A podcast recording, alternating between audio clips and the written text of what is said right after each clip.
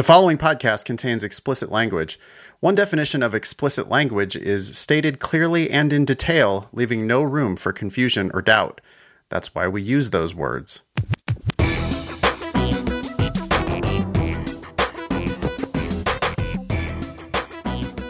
Hello and welcome to episode 289 of the Thinking LSAT podcast. Uh, boy, we got a good one today, huh, Ben? Yeah, we covered a lot of stuff. We started with a um, parallel flaw question in uh, logical reasoning and went over the LSAT's number one flaw.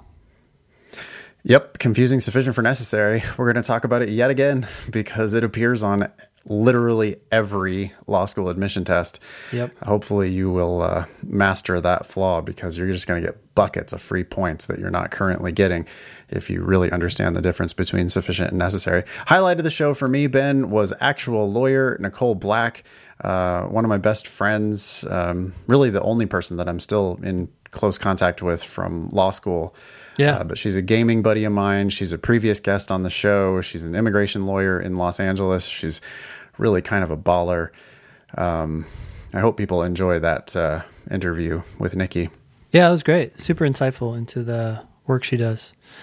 Yeah, she's a killer, Um, man. What else did we talk about? Yeah, we talked about someone who said that your brain should hurt when you take the LSAT. We said no. Um, someone who got a 176 and uh, is wondering whether they should retake it or if that looks bad. We also heard from someone who fell off the study wagon and wants to know what to do.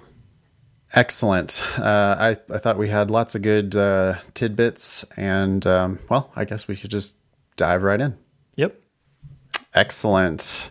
This is uh, another question from Prep Test 65. Uh, Yeah. Section 4, question 24, if you want to follow along. Ben, why don't Okay. you uh, read this argument? Okay.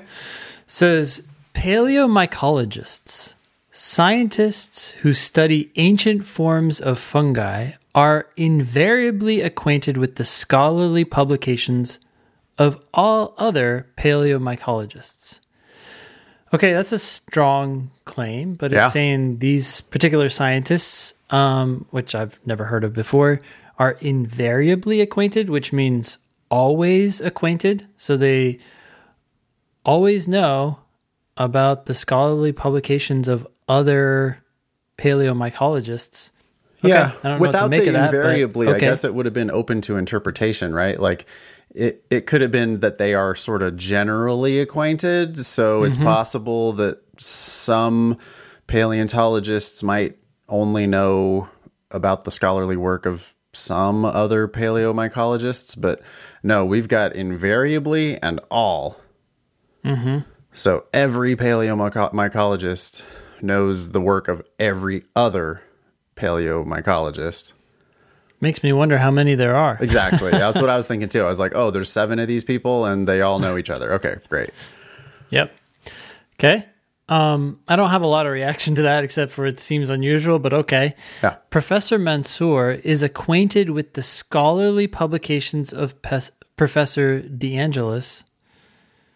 Okay. Who is a paleomycologist? Um, I can always already sense what Right. the LSAT's going to try to do with this. This Yep. person is acquainted with this paleomycologist's scholarly publications. Great. Does that mean that Professor Mansour is a paleomycologist? No. Other people can be familiar with their works as well. We know that every paleomycologist is familiar with the scholarly publications of all the other paleomycologists, but that doesn't mean me or I can't be familiar with their scholarly publications as well. So we don't really know anything about this Mansour guy, but I can just smell the conclusion. Here it says, therefore, Professor Mansour must also be a paleomycologist. Nope, doesn't have to be true. That's confusing sufficient for necessary. Yes, it confuses sufficient for necessary is the, you know, technical name for the flaw. That's the formal Yep. name for the LSAT's most common flaw.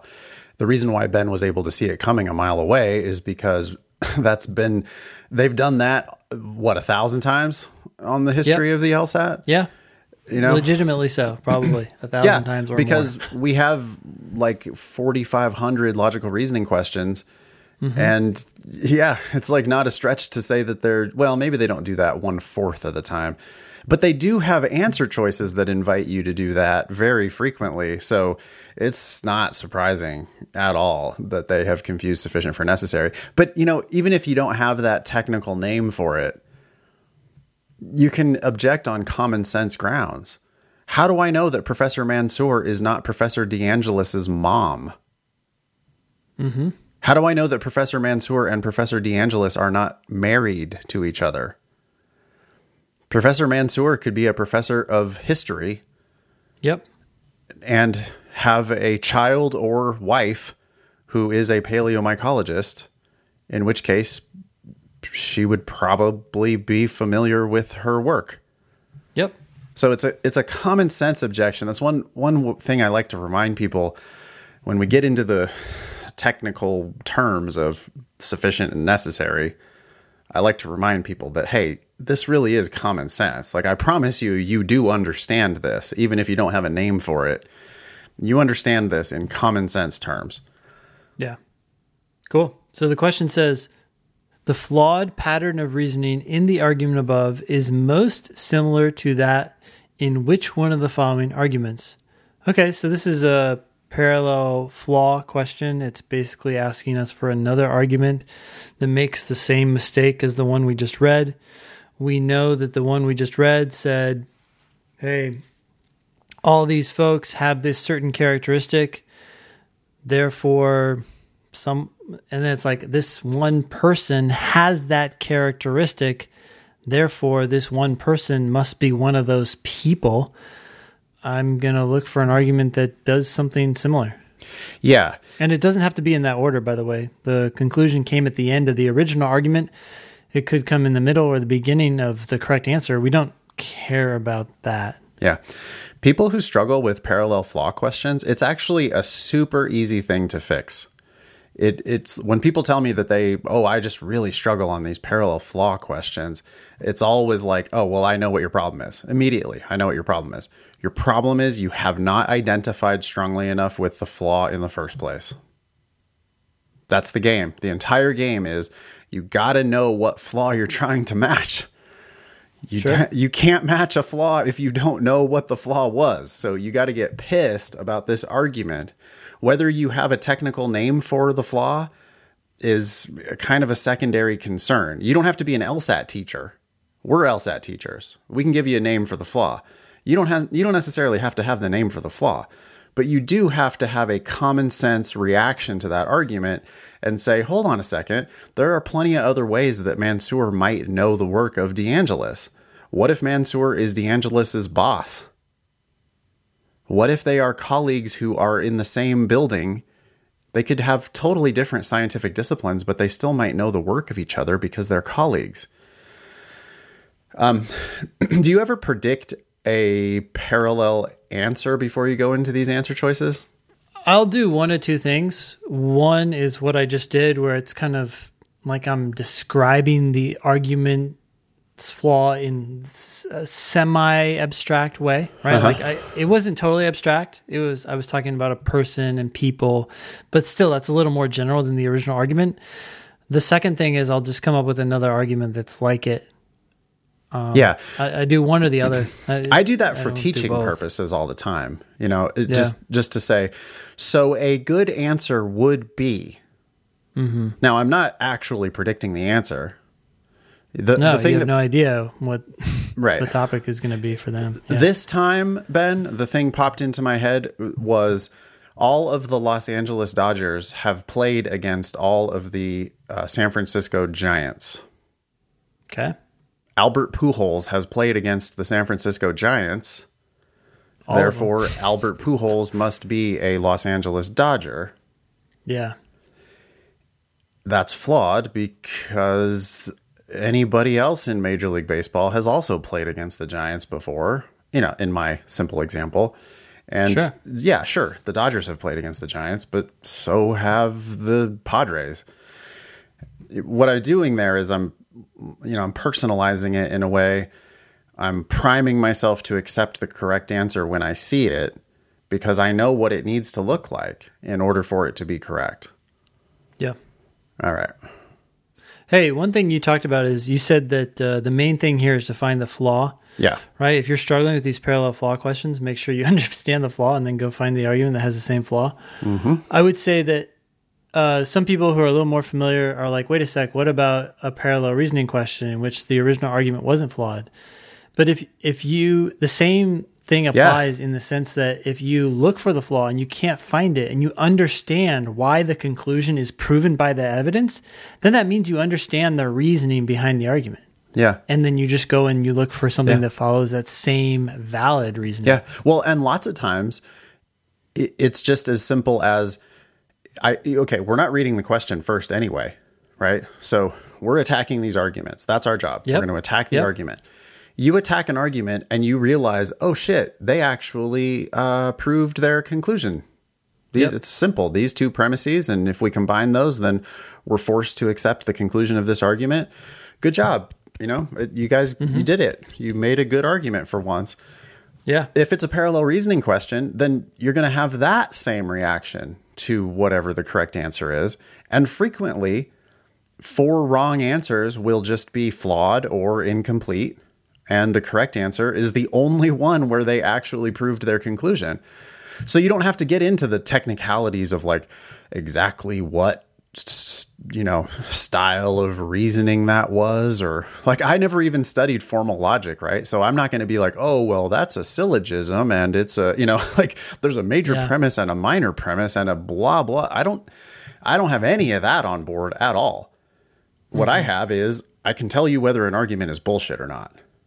Right? Yeah. And when the argument actually proved its conclusion, then when I go into the answer choices, that's the first thing I'm looking for is just like, hey, we got to find a valid argument here. Yeah. I I think that that's almost always enough to answer the question, actually. Yeah. Um, I agree. So, in fact, parallel- when it's not flawed, and and then you read and it says which one has the same pattern of reasoning, and they don't use the word flawed, you're like, yep, I know exactly what's going on. I was right in my assessment of the Yeah. original argument, and the test is, becomes totally unsurprising, which is great news. Yeah, parallel. I people people really are afraid of parallel reasoning and parallel flaw, but I don't think they have to be. I, I I think it's easier than than you think. I mean, spot the flaw. If there's a flaw, go match the flaw, whether or not they told you there's a flaw. Yeah. If you didn't spot the flaw and they say which one matches the flawed pattern of reasoning, then you need to reread the argument because you missed it. And they're giving you a chance now to bail yourself out by rereading that argument and spotting the flaw. Yeah. It ain't, it's not that hard. Keep practicing. You will get it. I mean, I know students who like, oh no, I'm going to skip all the parallel reasoning. Even when it's number three, I'm going to skip the parallel reasoning. I'm going to skip the parallel flaw. And I'm like, dude, that could be the most formulaic, easiest question on the entire section. Why are you skipping Yeah. it? Yeah.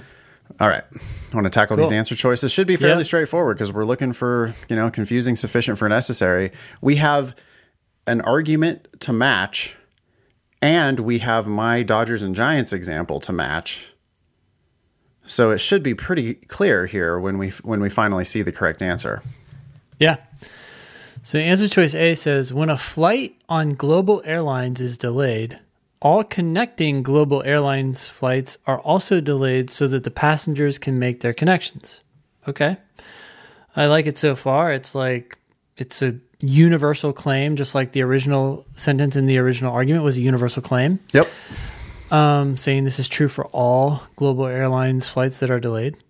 Since Frida's connecting flight on Global was delayed, hmm, her first flight must also have been delayed. A delayed Global Airlines flight. Okay, so I, I feel like this is making the same mistake. Um, Yeah.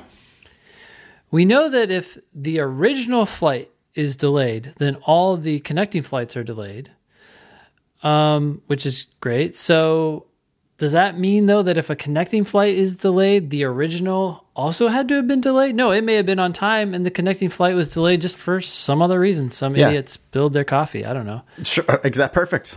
Somebody spilled their coffee on her flight she's supposed to be taking, mm-hmm. and uh, a flight attendant, or not a flight attendant, because they're pretty cool customers. Uh, a fellow passenger who are not cool customers at all spotted that and said, anthrax, or, which makes no sense. But if they did that, right? uh, You know, they Yeah. had a panic attack and passed out in the plane, and now TSA's there and the local cops and the FBI, and her flight got delayed because somebody spilled their coffee. Yep. we did not have to say you've confused sufficient for necessary. We had a common sense objection to A, just like we mm-hmm. had a common sense objection to the thing about Mansour and DeAngelis. It matches that argument. It matches my Dodgers and Giants argument. This is a pretty clear example of how, you know, even on a question number 24, which typically is harder than number four, mm-hmm. or number 14. We spotted the flaw in the given argument. Turns out it was a matching flaw question. We read A and it turns out to be perfect. How hard can this question possibly be? Now, to double check, we quickly eliminate B, C, D, and E. We pick A and we move on. Yeah. So B says anytime that one of Global Airlines' local ticket agents misses a shift, the other agents on that shift need to work harder than usual. I'm okay with this so far. Like anytime, every time, basically, this happens, this other thing happens. We can't dismiss it yet.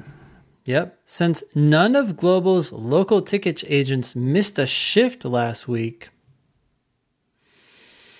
the airline's local ticket agents did not have to work harder than usual hmm. last week. Okay, so this is flawed. I wish they wouldn't do this. This is, I think, a. If I were writing the test, I would never Yeah. do what they just did. Yeah, it's it's a it's a little bit of a nuance here, right? They're negating the sufficient condition. It's stupid. LSAC, stop fucking doing this. Don't do this anymore. A and B commit the same logical flaw. They have both confused sufficient for necessary. A did what we refer to as a mistaken reversal. B does mm-hmm. what we refer to as a mistaken negation. They're not different in actual logical terms. They are not different. Stop testing a difference that is not an actual difference. Don't do this anymore. What are you trying to do? Are you trying to make LSAT teachers rich? because that's what you're doing. When you test this, which you never would have learned except for in an LSAT class, you're making LSAT teachers rich. This is a dumb thing to test. Stop testing this. So, since they they do, let's let's try to make it as intuitive as possible, right? I guess the first case is saying like something happened, like you have the characteristic, therefore you must have had the original characteristic. And this is saying you that characteristic, that original characteristic doesn't exist. I understand it and I get that I get that LSAT experts will always pick A here and never pick B here. But a statement and the contrapositive of that statement are logically the same. They mean the same thing. They're only different on the surface. The common sense objection to B is there are other ways that these local ticket agents might have to work harder. Mm-hmm. Maybe somebody spilled their coffee, Ben. Yeah. You know, the common sense objection to B is identical to the common sense objection to A, which is maybe somebody spilled their po- their coffee, maybe a passenger freaked out, maybe the cops are there now, and then maybe they have to work harder because of somebody spilling their coffee. If I can make the mm-hmm. exact same objection to two different answers, but one of them's right and one of them's wrong, that's a dumb thing for the LSAC to be testing. They shouldn't. They, there's a million other things they could do here. They just don't need to do that. I, I, I don't know why they think this is something that LSAT students need to be familiar with. So I, I really wish they would never do that. But anyway, sorry. Okay. No, no. Um, Well, it does turn this into noted. a really hard question, right? It could have been super Yeah. easy, but I'm even like top level students, or you know, not not top top, not LSAT teacher top, but people 165 to 170 are going to narrow this down to A and B, and they're going to go, well, they both confuse sufficient for necessary. Like even people Yeah. who have the the technical skills on board are going to be like, well, those confuse sufficient for necessary. They both do. There's two good yeah. answers here. And this is the Yeah. one rare instance where I actually kind of agree with you. Like, yeah, they shouldn't do that because this is a technicality to make A the answer, not B. Yeah. Anyway, I bet we can get rid of C, D, and E really easily. Okay. Do we want to talk about any intuitive ways of approaching B? it's a i don't know that there is an intuitive way. I mean i agree with you that mm-hmm. and, and i think that i can illustrate this pretty clearly ben. If a wasn't there we would pick b in a heartbeat. Mm-hmm. Because it confused sufficient for necessary. That's the flaw they're testing. Sure. who gives a shit if it's a mistaken negation? The rule, if you're in Los Angeles, you have to be in California, means the exact same thing as if you're not in California, you can't be in Los Angeles.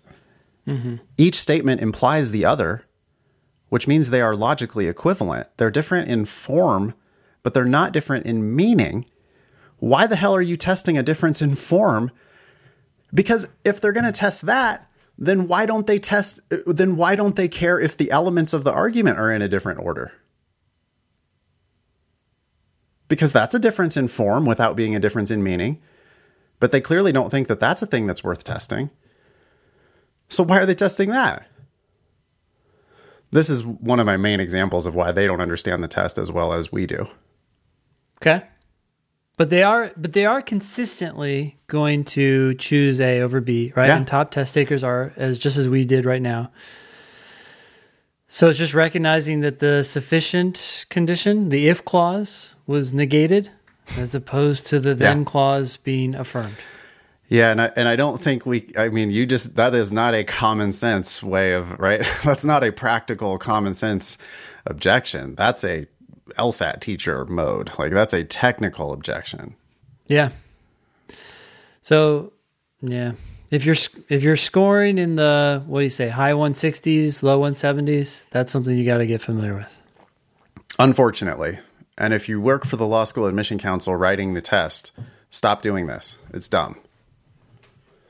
There's a million other things you could have put there. It's lazy. Don't don't test the difference between a mistaken reversal and a mistaken negation. Those are words that only ever appear in an LSAT class. There's not a logical difference between the two.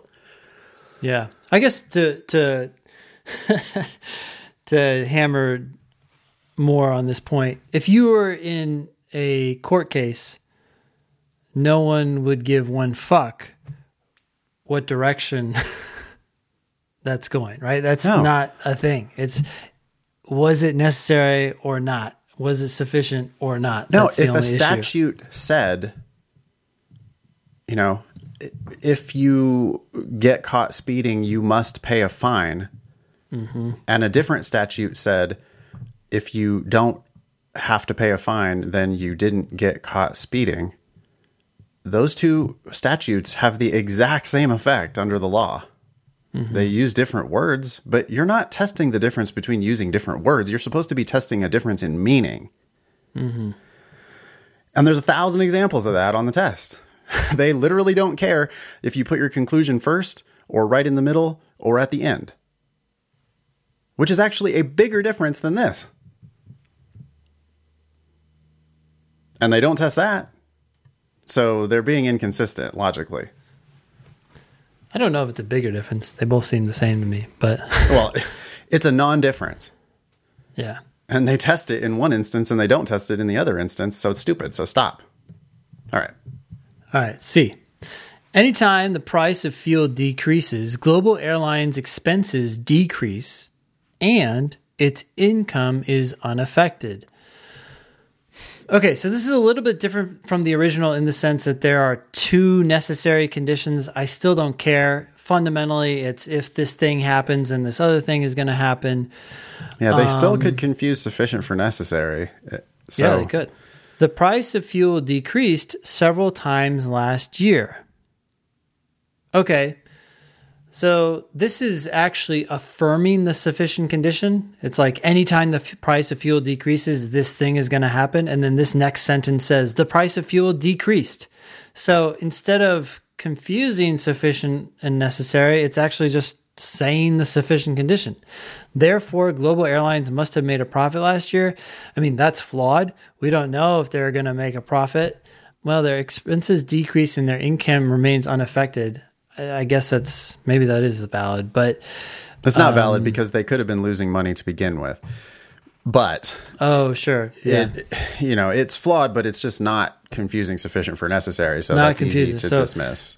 By the end by the end of the second sentence, you could be done, especially given our confidence in A. Yeah, as soon as they said the price of fuel decreased, then from there they can't confuse sufficient for necessary anymore because all they can do is they can either correctly apply the rule, which wouldn't be flawed, which would therefore be an incorrect answer, or they could just skip to a different topic, which is what they did here, which was profit. But that's not confusing sufficient for necessary, so that one's easy. D. All employees of Global Airlines can participate in its retirement plan after they have been with the company a year or more. Okay, so if you've been there for a year or more, then you can participate. That's an if then statement. That's fine with me. Galvin has been with Global Airlines for three years. Okay, again, this is like C, it's affirming the sufficient condition. So I'm done.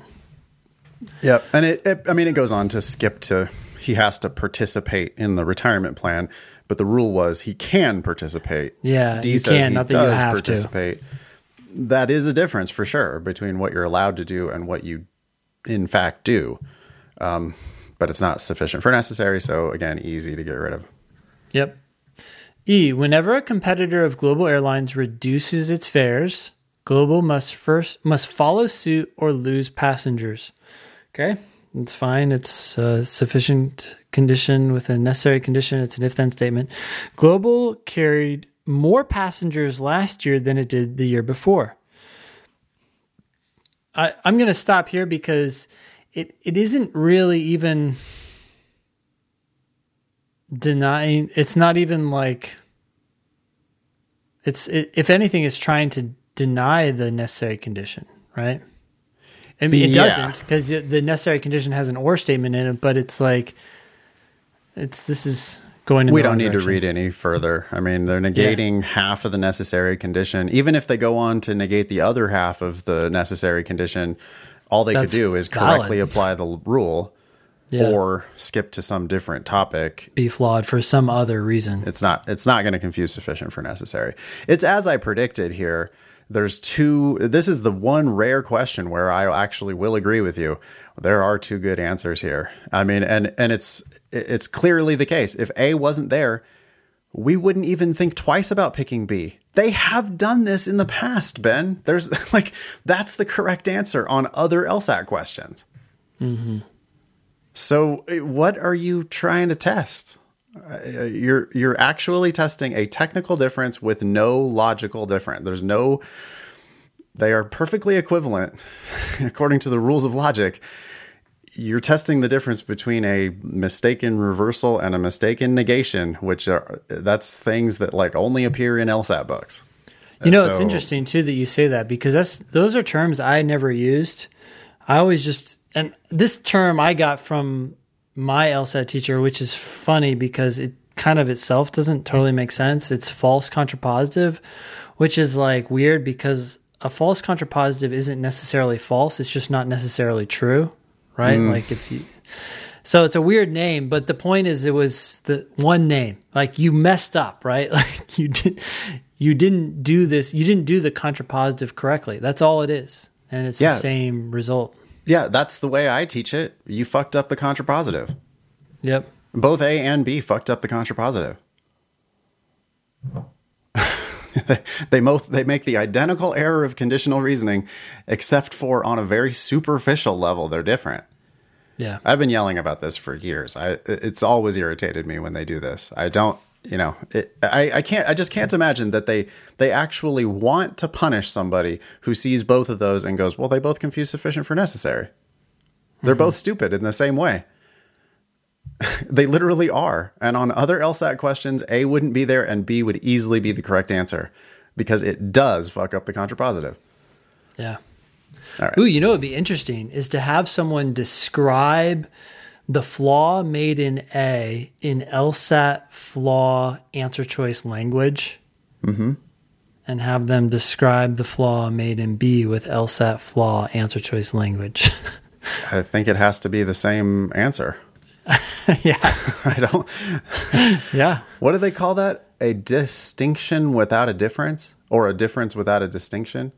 It's No, a, dink, a distinction without a difference, right? You Okay. made a distinction, but there's no difference. yeah, it's a superficial, trivial difference, and um, they they shouldn't do that. That's dumb. All right, that's that. Yeah. Ready to move on? Yeah. Pearls versus turds.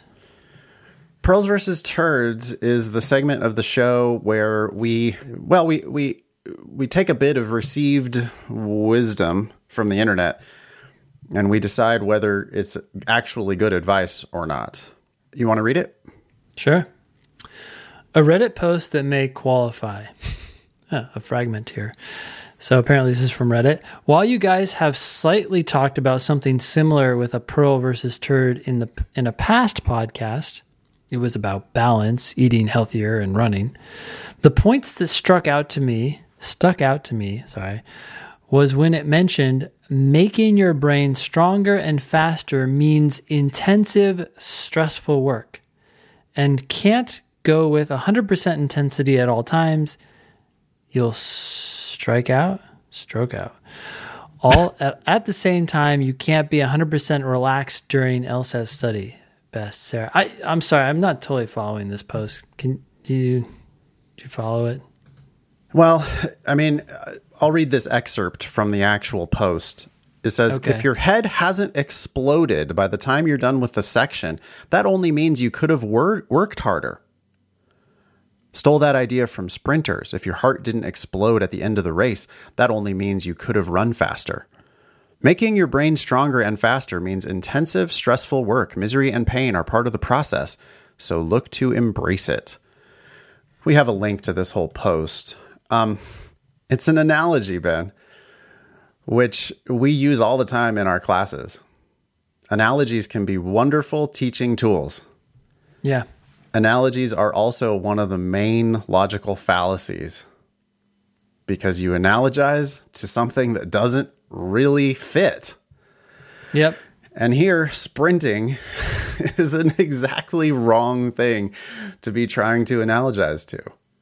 Ben, did you ever did okay, your personal experience, did you ever feel like your head was going to explode when you finished a section of the LSAT? Well, between me and you, yes. um, no, no. The, No. If anything, right? Um, I look. There, there. I do remember this particular time when I was dealing with a formal logic question in logical reasoning. This was studying, not during a test, or maybe I took it during a practice test and then reviewed it afterward. And I knew the correct answer, and I was I kept reading the passage, and for the life of me, I could not figure out why the correct answer was correct. Why it was a must be true question. Why does that have to be true? And I was drawing and drawing and drawing, and then I don't know. At some point, it clicked, and it took me like twenty minutes. I remember putting my head on the table. So there was something that was like, you know, Sure. not like the wires weren't connecting. Uh-huh. So yeah, in that experience, I could feel my brain like being overworked, but that's not like the kind of thing I'm using as a litmus test for whether I did well on the section or could have worked harder. That doesn't make sense to me. Well, and the fact that, you know, it did hurt once doesn't mean that it has to hurt in order for you to make progress. This poster is basically saying the I mean they're You relying need to be sore. well there's that study that there is a study that says that that uh the LSAT makes physical changes to your brain. That's uh, true. Yep. Then this guy goes, well, when you make physical changes to your body, it involves pain. Therefore, making physical changes to your brain, which the LSAT entails, has to be painful. You know what's interesting? Just last week, I was reading a book about exercise, and it cited Of course you studies about about soreness. Because one of the questions that this person gets a lot apparently is like, "Do I need to be sore? If I'm not sore, does that mean I'm not working out?" And he made the waters so murky that you basically cannot conclude anything from soreness. One, some people feel sore even when their muscles show no sign of wear or tear. Okay. So we have the uh, effect without the cause, Exactly. potentially. Mhm. Some people don't feel sore even though their muscles were injured. So we have the So cause without the effect. Yeah, and, and then you got to keep in mind there's muscles that are injured and therefore feel sore or don't feel sore. And then there are muscles that have been worked, Yeah. which is actually going to be what more likely leads to growth, but you have cases where people feel sore and don't feel sore. So Yeah, it's like injuries are hell? sore, and you don't want that. So You don't want that, yeah. Right. So it, the point was, it's like I got done listening to that, and it was a, it was a study apparently that was done in Japan. Yeah. It's like yeah, soreness basically tells you shit. Well, and also, so yeah, I mean, and, and on an entirely different subject, yeah, we're not talking about biceps. We're talking about your brain. exactly. Does your brain even have nerve endings in it? I don't think it does. I, I'm pretty sure that you, your brain, I don't think, I'm not sure you can actually feel pain from anything happening inside of your br- actual brain. from the source. yeah, I mean, I guess people get headaches, so there must be some sort of nerves yeah, in there. but, I don't know that that's your brain. I- Either way, that the- could be your the- eyes or your, you know, any other thing. Yeah. Yeah. Bottom line here is for this argument to make any sense, the analogy has to work, and the thing you're analogizing to, your muscles, have to work, and they don't even work. Right. Uh, Yeah. And the LSAT is clearly not a sprint. We say this a, a thousand times. You Yeah. shouldn't be sprinting. You should be calmly, carefully, accurately answering one question at a time. You should not be sprinting. Your brain, I'm sorry, but your brain should not hurt. People who are good at the LSAT experience no pain whatsoever because it's just fun, easy puzzles that they get to solve. Now, they have to be careful with them, but it shouldn't hurt. If it hurts, I think you're reading too quickly. I just think you're like forcing yourself to try to do more than you can actually do. So I've got this one firmly in the turd pile, Ben. I don't know what you think. I agree. I will say though, because I feel like it's like encouraging people to seek for the like almost like try to be sore, right? I could see someone who studies for an hour and they tackle the challenging things, right? They're like, oh, I suck at games, and they don't avoid it. They do a game, they unpack it, and by the end of that hour, they're like, okay, I need a break. Like that was mentally exhausting for me. But this idea that it's going to be painful is strange. But I'm not surprised if they feel like, hey, I need to go do something that's a little less mentally taxing. I think that's fine. That probably shows that you are tackling the stuff that's most challenging for you. This guy wants your head to explode. No, that's not what we're looking for. It's a turd. Thank you, Sarah, for sending that in. The scoreboard now, by the way, uh, we've been doing this for a few years. We've found 13 pearls against 43 turds and 22 ties, which just means that we were too chicken to put it in the turd pile. But I mean, the, the none of the ties are things that we're going to repeat ever in an LSAT class. So uh, we're looking at uh, pretty solid. Um, yeah, I guess that's 13 pearls against a total of 65 turds and ties. So there's a lot of bad advice out there, I guess, is the uh, point of the segment. Yeah, All right. Hey, Ben, you ready to talk to an actual lawyer? I am. We would love to welcome to the show as soon as she comes onto the Zoom. Aha, there she is. Look at that. It's Hi. actual lawyer, Nicole Black. wow. Amazing. What's happening? Not much. Good morning. Good morning. Nikki, you were on uh, episode 52, believe it or not, way back in January of 2016. If I recall correctly, I recorded that podcast from a prone position, uh, laying on the, my living room floor because my spine had recently exploded Yeah, and I was remember awaiting that. surgery. Yeah, Yeah. I'm fully recovered, thankfully. Yeah, look at you standing up and everything. I know. it's a nice skill to have to be able to stand. Nikki is an immigration lawyer uh, working in Los Angeles. How long have you been an immigration lawyer? Uh, about nine years. Nine years. Hard to believe, huh? Time flies. Yeah, no kidding.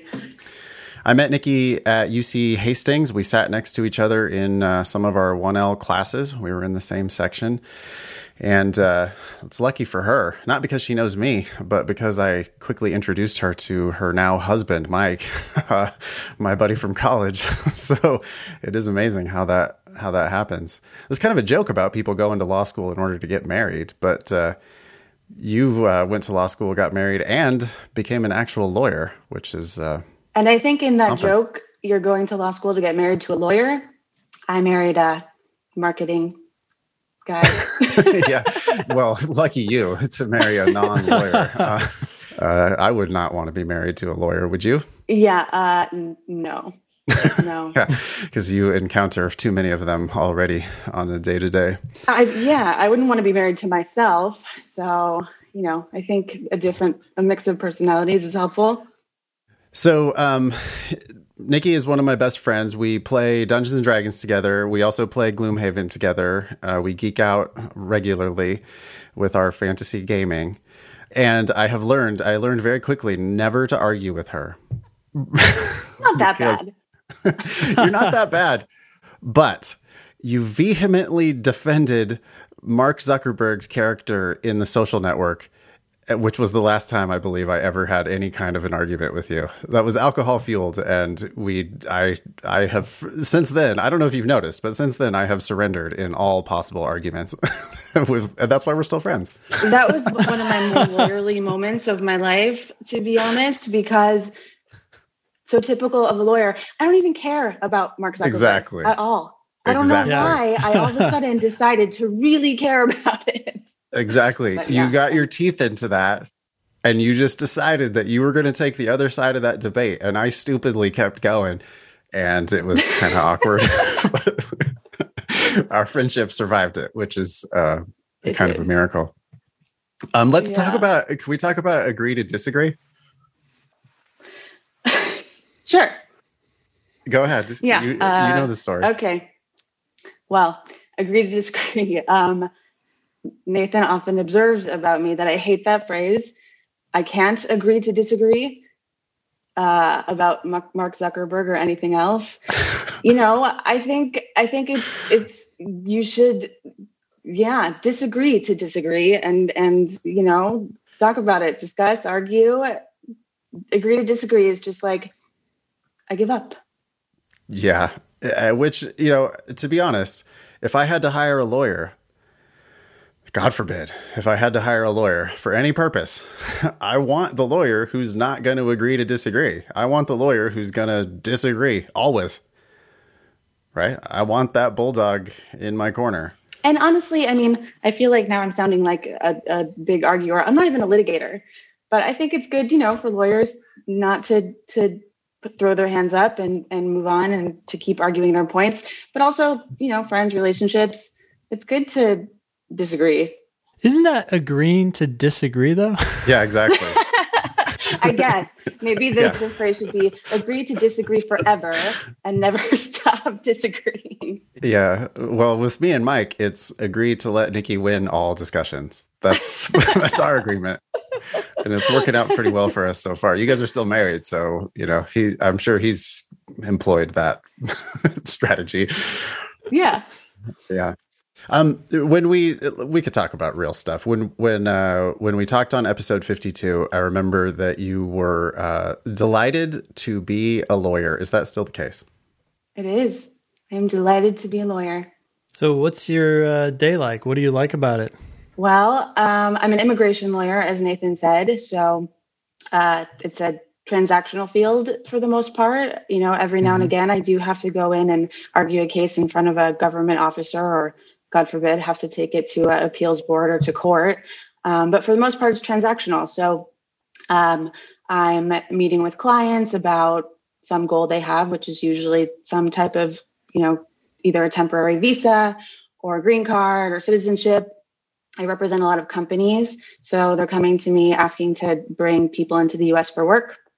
So I'm looking at their circumstances um, in the employment based context. It's a bunch of, you know, looking at their credentials, education, the job that they do, putting it together with the types of immigration options that are available, and then coming up with a strategy to help them achieve their goal.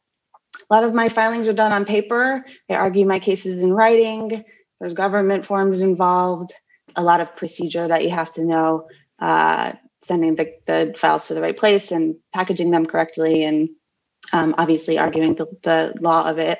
Uh, and then, um, so that's you know all kind of done. Um, I have associates that work for my firm, so I supervise them and review the cases that they put together. And every now and again, we'll have people going to consulates all over the world. So, uh, helping prepare them to be interviewed by officers when I'm not there, which is kind of an interesting exercise. It's a little bit like preparing a client for a deposition, you know, helping them understand what they're going to be asked, what they should say, what they should not volunteer, uh, learning how to keep their answers nice and short, which is my favorite tip for everyone in every interaction with the government. Yeah, and that's pretty much my day. Um, I work from home. I always have, even before COVID. So I'm usually sitting right here. How many times have you put on a suit in the last uh, year? Zero. How about the last five years? 20. Four times a year? yeah. Pretty good. Yep. Ben, you were going to ask not a question. bad. Not bad, yeah. Well, so Nikki, as you were, you know, you were talking about the things that you enjoy about your job, and when you started talking about forms and knowing the policies and regulations, that sounded to me like a lot like filling out my taxes or something, which is an extraordinarily painful experience. So, um, I guess it's just like some people have this enjoyment or fulfillment, right, through like navigating this morass of like government complexity and others don't right? So absolutely. Yeah. If you're a person in law school who's loving constitutional law sitting in class and debating with your you know um, uh, classmate across the room immigration law might not be for you. It's really for people who you know love complexity like the puzzle of it but then also get a lot of enjoyment in like catching a typo on a form I think, you know, that's me. I don't know why, but it is. yeah, why? yeah. I mean, I always describe it as very tedious in a lot of ways hmm and also very high stakes. So you're doing at the same time, you know, it's like this is somebody's life. Like they're either going to get a green card or not. And your job is to do, though, it's not like super exciting oratory in the courtroom or whatever. Instead, it's, you know, you're like taking care of paperwork, dotting I's and crossing T's, and you, you got to be like super, super detail oriented. And if you fuck up, it ruins their whole life. 100% correct. Absolutely. Yeah. I mean, you get a passport number wrong on a form, their life blows up. I mean, sometimes you can't fix that mistake. Sometimes someone has to leave the US. They have to take their kids out of school, they have to sell their house, and they have to leave. oh has that ever happened to you nikki can you even say that Nikki doesn't lose. I can. I lose very rarely, but it has happened once, and I can tell you, you never ever forget. I can. I Yeah. won't, but I could tell you the guy's name. Could tell you his kids' names. I know his address. I remember his birthday. I mean, it stays with you. wow yeah Didn't it take you like years before you ever even lost a full uh, a case? That's how I remember it. Yeah, it's true. I've probably, in terms of loss, I mean, you know, these are no cases foolproof. You can't guarantee an outcome. Usually, what we do when we're making these filings, they're going to a government officer, right? Someone with usually like a bachelor's degree, various levels of training. They're not lawyers that are adjudicating these cases, and they're not judges either. So, you know, sometimes you get a bad officer, sometimes you get a really tough officer. Long story short, no case is 100% winnable. Um, but yeah, I've had a really good track record, probably in large part because I, I get so much gratification out of the minutia. Um, but yeah, over the last nine years, I've probably lost, like lost, lost, and not been able to save two cases. Do you, you do you have some say in like what cases you take on? Like you have companies that are coming to you, right? And I guess it's nicer to work for some companies than other companies, or they have like peop- they're bringing you people that are they're like, yeah, okay, this is likely to succeed, or no, not likely to succeed. I don't know. How does that work? Yeah. So um, I'm lucky in my job because when I graduated from law school, I started working for a firm that was just one solo practitioner, one attorney, no legal assistant, no secretary, nothing. Um, mm-hmm. So when he hired me, I was kind of the second employee. And, you know, over the last nine years, the firm has grown and now we have a couple of attorneys and some legal assistants.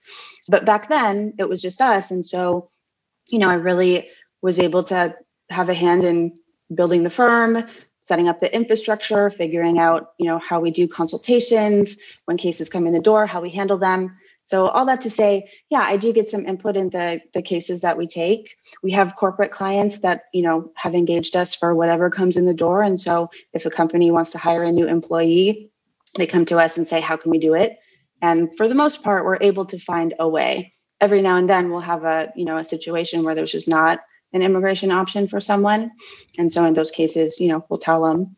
But, you know, most of those cases, if if we can find a solution, we take it and we you know make it work we also nice. do family based work so you know people will call us and say i'm married to a us citizen or um, you know my uh, I came here illegally 20 years ago. My daughter's about to turn 21. She wants to, you know, sponsor me for some kind of immigration benefit. So we take those cases too. Typically, we do in person meetings with those potential clients where we talk to them about their situation. We tell them, hey, you have a good case, or you have a not so good case, or, you know, you can try it, but here's the risk to you. And then if it's a good match, we start a case. Cool yeah it's really it's it's a nice mix. I mean i think it's a little bit rare for lawyers to get to work on a variety of cases like that. So you have mm-hmm. the corporate side and you know all that that entails. And then you also have just families from you know all kinds of circumstances. When you say corporate side for some reason the company that immediately comes to mind is google. But is are we talking like big companies like that or are we talking about just a whole mill of sizes yeah, there's a range of sizes that we represent for sure, but a company like Google probably files, I don't know, in the thousands of immigration cases a year. Mm-hmm. I mean, like high thousands. So they have their own in house mm. immigration lawyers mm-hmm. and legal department. And then they also have outside counsel big big immigration firms that have you know hundreds and hundreds of attorneys that are also working on their cases. So that kind of client is not really for us because we're mm-hmm. a boutique firm. You know we're much smaller. The way that we handle cases is not kind of high volume churning things out really mm-hmm. quickly. We're taking on the more difficult cases. We're taking on the smaller companies that want a really like white glove immigration program. White glove yeah. So that means bespoke, um, Ben. Bespoke. Yeah, exactly. Bespoke. Right. Ben doesn't know what that yeah. means. I looked it up last time. Thanks a lot, guys. I really appreciate it. I'm gonna find a word you don't know. Good luck. yeah. um, yeah. So so you know, there's lots of ways to practice immigration law. One common way is on a really high volume basis. You're using templates so if you represent Google, you've got a software engineer template. That's what you were doing in Canada, right? Yeah, exactly. I used to work for Ernst & Young's uh, immigration law department. Uh, Ernst & Young is a big consulting firm, offices all over the world, hundreds of employees, and a big immigration need. So our work there was, you know, templated. We were looking for really efficient ways to churn out a case in a day lots of legal assistants working on the cases. And so the attorneys are supervising and reviewing their work. But then at my firm, it's uh, more bespoke or white glove. Uh, basically, the lawyers are handling the bulk of the work and preparing the cases. And they're kind of tougher cases. So we're making more nuanced legal arguments. Things are really tailored to the way a company operates. Or a much more hands on approach. They're white more, gloves. Yeah. Yeah. Exactly. Yeah, tailored, I think, is a good word for it. it. Tailored, yeah. yes. Yeah. Customized, mm-hmm. expensive. Expensive, yes. which brings me to I want I I want to I want to I I'm sorry that I have to be like kind of a dick all the time, but we have hundreds of students who want to do immigration law and I don't know that I've ever had one of them who who understands what my friend Nikki does in immigration law. All of our students, you know, they want to help, and I, I, I, I understand what they want to do. They want to help like asylees and refugees and people who are, you know, washing dishes and doing agricultural labor. And as I understand it, that is just not what you do. Do you know? Do you even know anybody who does that kind of work? I do. I mean, I'm a member of this nationwide organization of immigration lawyers, and it's all the different types. So it's the people that are standing, you know, on the border, on the southern border, letting people just walk, like they hold a sign that says abogado, and people walk up and say, you know, I'm trying to get in. What do I do? This officer said this. I got this piece of paper. I don't understand. So there's lawyers like that, and they're amazing. They're so amazing. Yeah. There's people that are helping get the kids out of cages. Uh, you know, there's people who work in asylum court every day. Uh, there's people who go to the immigration detention facilities and help people with their cases. But then, you know, the most of the lawyers that I work closely with and you know know really well work in the employment-based space. You know, working with companies. So yeah, I know those lawyers, oh. but it's not what I do. Do you know even how they get paid? the people at the borders? Yeah. Yeah, I, I, think a lot of them work for nonprofits. Yeah, and uh, have, grants. but it can't be like a a large salary, right? I mean, this is like this is a labor of love, probably. Yeah, you do it because you love it, for sure. Yeah. Yeah, that's people fighting the good fight. And, you know, law schools are going to tell you, well, lawyers, you know, on average make $100,000 a year. And and then they'll tell you about their like refugee programs. There's a disconnect. Those are different groups of lawyers. Those are that's not the same lawyer.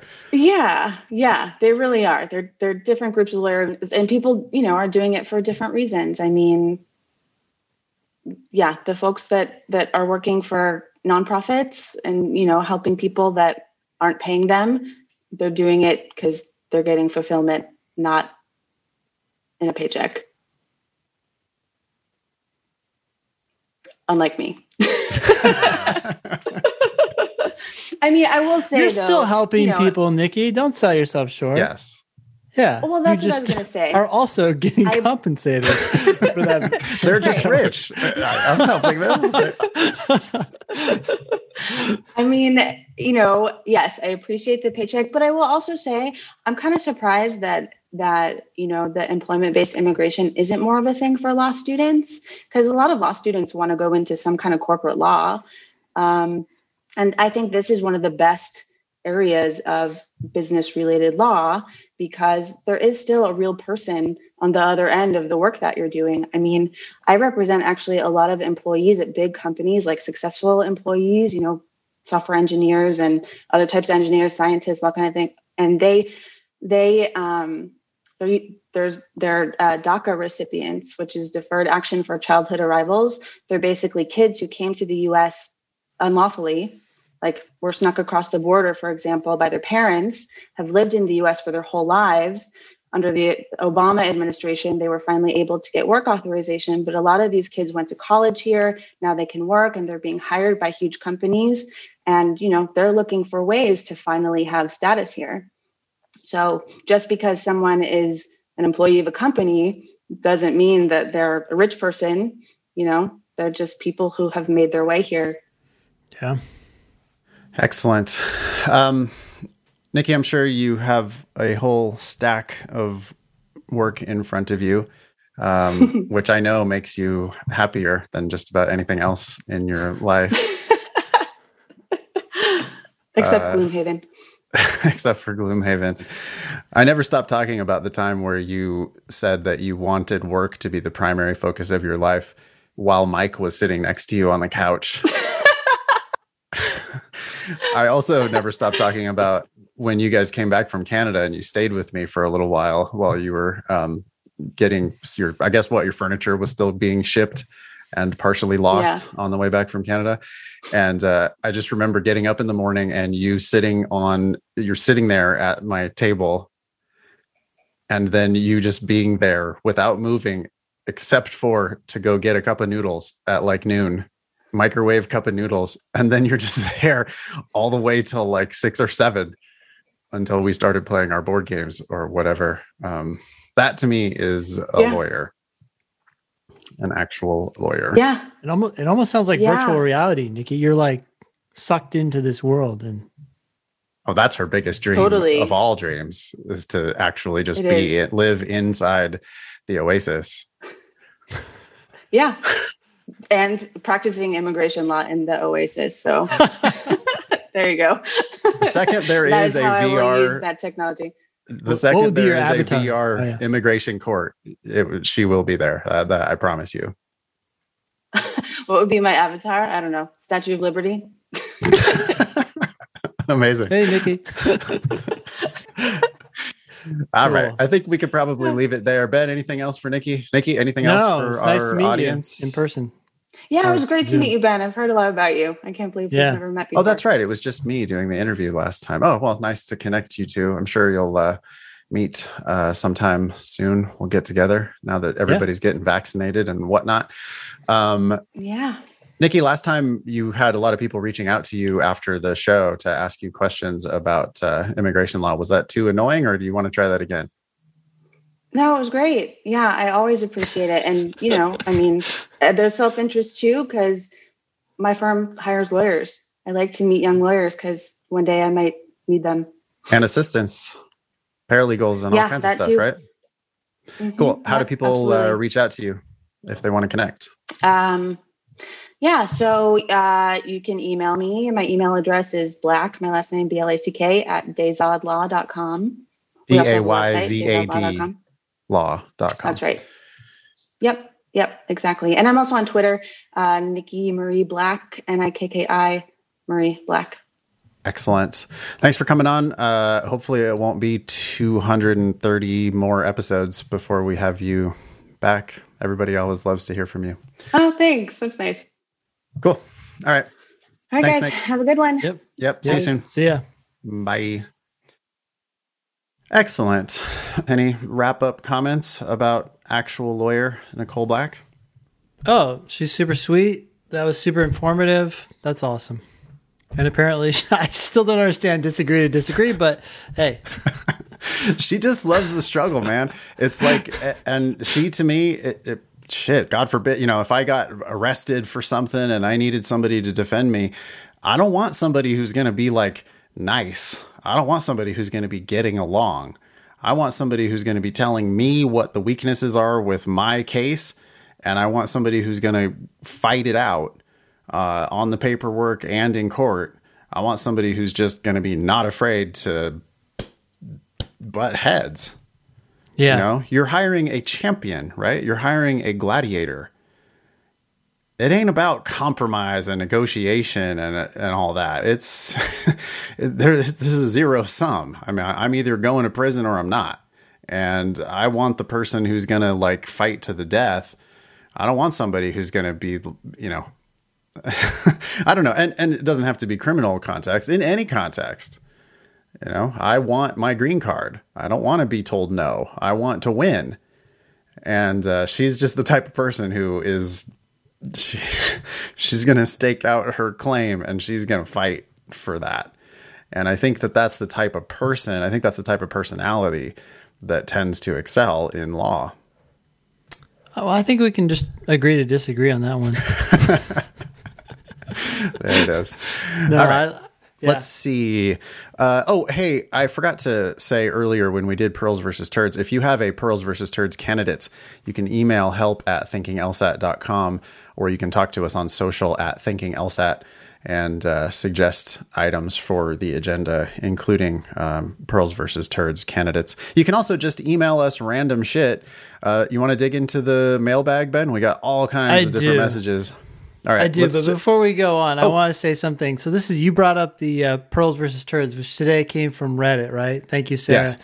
Uh, I did have a reaction as I was reading that. I'm like, why, why, Sarah, are you looking for information on Reddit? I just can't imagine that's a good source by any means. Um, it's just, it's almost like worse than the internet. I know it is the internet, but I mean, it seems like a cesspool. Our our guy Graham, you know, our buddy Graham, who's you know previous guest on the show, I think he does a pretty good job of moderating that channel. Mm. But it's still one of these like, well, all sides are equal. You know, like it's not curated. It's just like, well, you can say what you say, and you can say what you say, and then like, hopefully, the best advice filters to the top. But it doesn't. That's the thing. It's like nifty, you know, clever analogies like the one that we talked about today. That's a that's a um, you know it's like a striking example. This analogy to sprinters, but it's completely wrong. It's totally misleading. It just doesn't help. And there's way worse shit than that on Reddit, as everybody who's ever been on Reddit understands. Dude, so, a little tangent here about Reddit. My second son, for some reason, has a weird knack for making posts that get it that get extraordinary amount of likes. So he commented on some YouTube video and got 41,000 likes. for a comment on YouTube. For a comment. Wow. And then he edited it because all these people were looking at it. He said, This has been edited. I removed the original content. And he got like another 20,000 because everybody was like, Oh, you removed the content. He's like, Ah ha ha. Now you don't know what it was said. And he posted so yeah, and then he posted something on Reddit, and I don't know how many likes it got on or upvotes it got on Reddit, but it got picked up by some TikToker who then had it viewed 52,000 times. It was a meme he created. And I'm like, dude, what do you, what, I don't understand. Like, I'm trying to promote stuff. I can't get anywhere close to that. He's like, I don't know. I just say these random things and they are mildly funny. But my point is, is that what gets upvoted on Reddit and downvoted there's a certain amount of randomness to it, and it's just what people like, right? It, like it feels good in the moment, or there's something yeah. funny about it. So if you're going on to Reddit looking for like good LSAT advice, you're depending on the whims of the masses, I think. Yeah, tread carefully. I mean, and if you find something that you're not sure whether it's good or bad advice, uh, one, it's probably bad. Two, email yep. help at thinkinglsat.com or hit us up on social at thinkinglsat and, you know, we can discuss it on the show. But it's just, we see a lot more bad advice out there than we see good advice. So be, be careful. Yeah. Also, let's hire your son. I have thought about that. All right.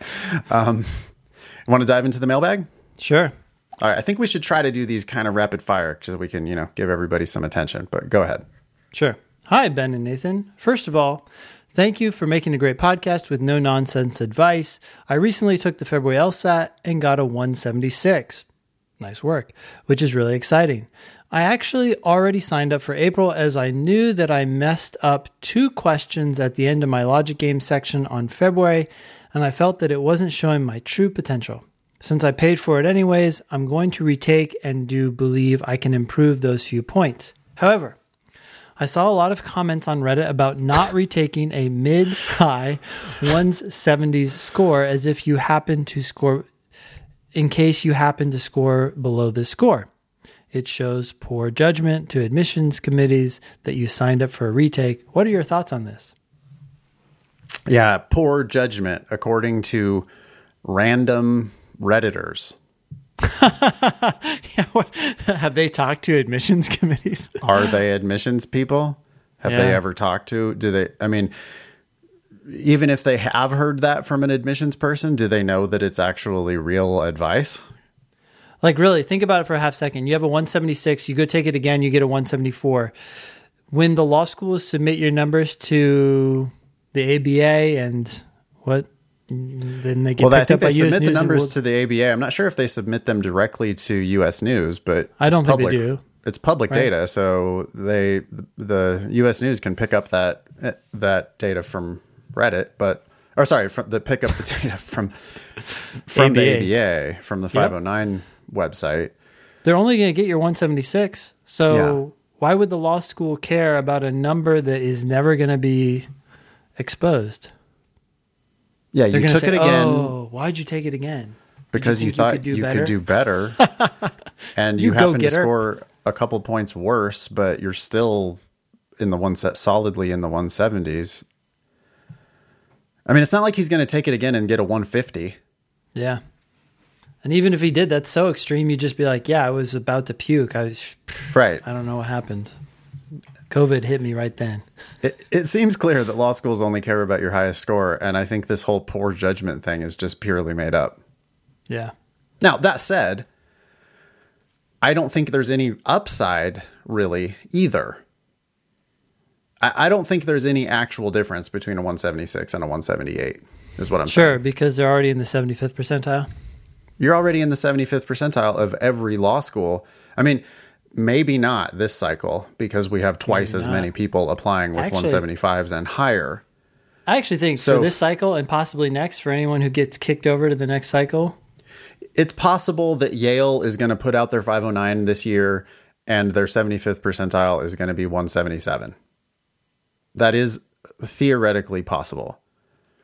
But even if it even if that does happen at Harvard, Stanford, Yale, they still are admitting 75% of their class with something lower than that. Uh, you know, you're still going to be above their 50th percentile and and above their 25th percentile obviously. 176 is solidly within the comfort zone at every law school. You're you're still literally going to be above the 75th percentile at every other school in the top 14 with that 176 you know even if Yale happens to come in at a 177 this year or whatever it is so I don't see a lot of reason to retake I think given the uptick in numbers recently, I'd say go for it. I don't see a downside, and I see a small potential upside. Okay, yeah. So I think we can probably agree to agree that it doesn't really agree, matter. it Yeah. doesn't really matter, right? It's like, well, fine, take it again. Maybe you get a click or two higher. I mean, literally only has four more points that he could possibly even improve. Mm-hmm. But there's no downside because if you score a click or two lower, they don't care. They're only going to care about your highest score. So it doesn't matter. There's not much upside, maybe a tiny bit. There's not much downside, probably zero. If you want to take it again, fine. I think this whole poor judgment thing is complete bullshit. Yep. Next one. Hi. Oh, that was H. Thank you, H. Next one. Hi, Nathan. Oh, this was Nelson. He's such a nice guy. Uh, he's an Australian in our current uh, Demon Live classes. Um, Hi, Nathan. Been adopting your advice of employing short seven day plans to keep a good routine. I don't think I ever said anything about a seven day plan, but maybe I did. He's been reading my weekly newsletters that are coming out Okay. Um, following that advice. He says, Unfortunately, this week I didn't have my best week and I could have been more disciplined. Obviously, the usual things like guilt start to cloud my head at times.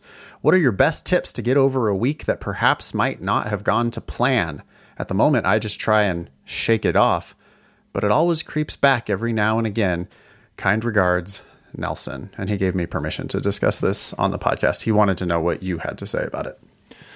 Yeah, so the thing that comes to mind right away is this uh, short lecture by Sam Harris called Begin Again.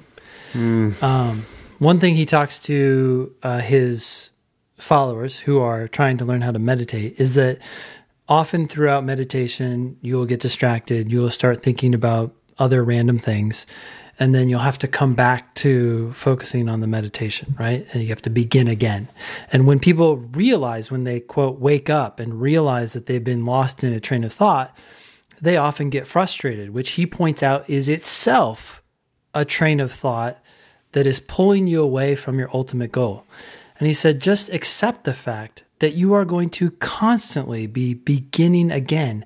And there is absolutely nothing wrong with that. And as soon as you do, you just, the sooner you can accept that, the sooner you can get back into meditation. Now, I know this is an analogy, but I think it's directly related to not only the LSAT, but to just life in general. Nothing ever goes as ideally as you'd like it to go. If that were the case, you'd be a fucking god. So everything is messed up, right? You like you have some plan and it just doesn't quite go the way you expect it to. And sometimes it's just your lack of discipline. Sometimes you get distracted by things that may not even, you know, be your fault. It doesn't matter. At any moment you can begin again. And if you begin again 10 times, 100 times more than anyone else, then the summation of all your success will way outpace what it would have been if you got caught in the like cycle of like assessing what you should do about that now.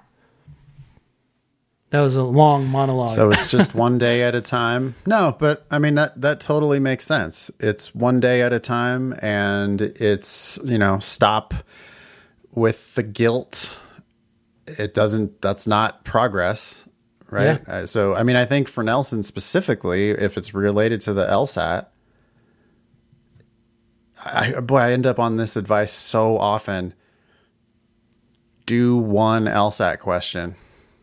Right now. Yeah. How do I get restarted? I've had a bad week. How do I get restarted? Well, open up the Demon, click drill, do one question. It's the same advice when you're taking a section. Oh, that game didn't go well. Okay. Start the Who next game cares? Do the next one. yeah. right now. Yeah. And it's the same for fitness, a fitness practice, meditation practice, trying to quit drinking, uh, trying to be nicer to your family. You know, you're gonna fuck up. You're you're gonna you're gonna let your room get messy, even though you've been really trying to be more tidy around the house. Okay, well, make your bed. You know, like Yeah. throw something in the trash. It's a, a baby step in the direction of where you want to go. People love to just like plan and have this whole grand. That's, you know, this is one of the reasons why I, I do hate like a three month study plan. Study plan. Exactly. What? You're not going to follow that. You're not going to Yeah. follow that for three weeks. You're probably not going to follow that for three days. Yeah. I, I care what you do in the next three minutes Yeah. which starts with the next three seconds. do a fucking question. Yep. Do one. Try to get it right. If you struggle, read the explanation, watch the videos, get better, ask your teacher a question. You know, it's just, it's all it's always all about like the the this moment, which you know, Sam Harris is all about the meditation stuff, which is really just kind of training you to to be in this present moment. Yeah. Like you can decide now to start living however you want to live, however you want to be. You're going to probably fall off of that in 20 minutes. but then Yeah. make that decision again. And eventually you'll look back and you're like, I mean, I've fallen off the, you said exercise. I've fallen off the exercise wagon a thousand times. Right. That's see, that's the thing about you, right? I would describe you as what my like most workout committed friend, probably. Like I don't know mm-hmm. anybody who works out more than Ben Olson. But you just said you've fucked it up a thousand times. Yeah, but the thing you've done is you've 999 times, or sorry, 1001 times, you've mm-hmm. restarted that process. Right. So it's always about just like that next day. I mean, even in your own like individual workout, right? You plan on doing a certain thing. You get tired, you get lazy, you get distracted, you don't really finish exactly what you wanted to do today. That's going to happen. But Yep. the thing that you're going to do is you're going to get back on the horse tomorrow. Mm-hmm.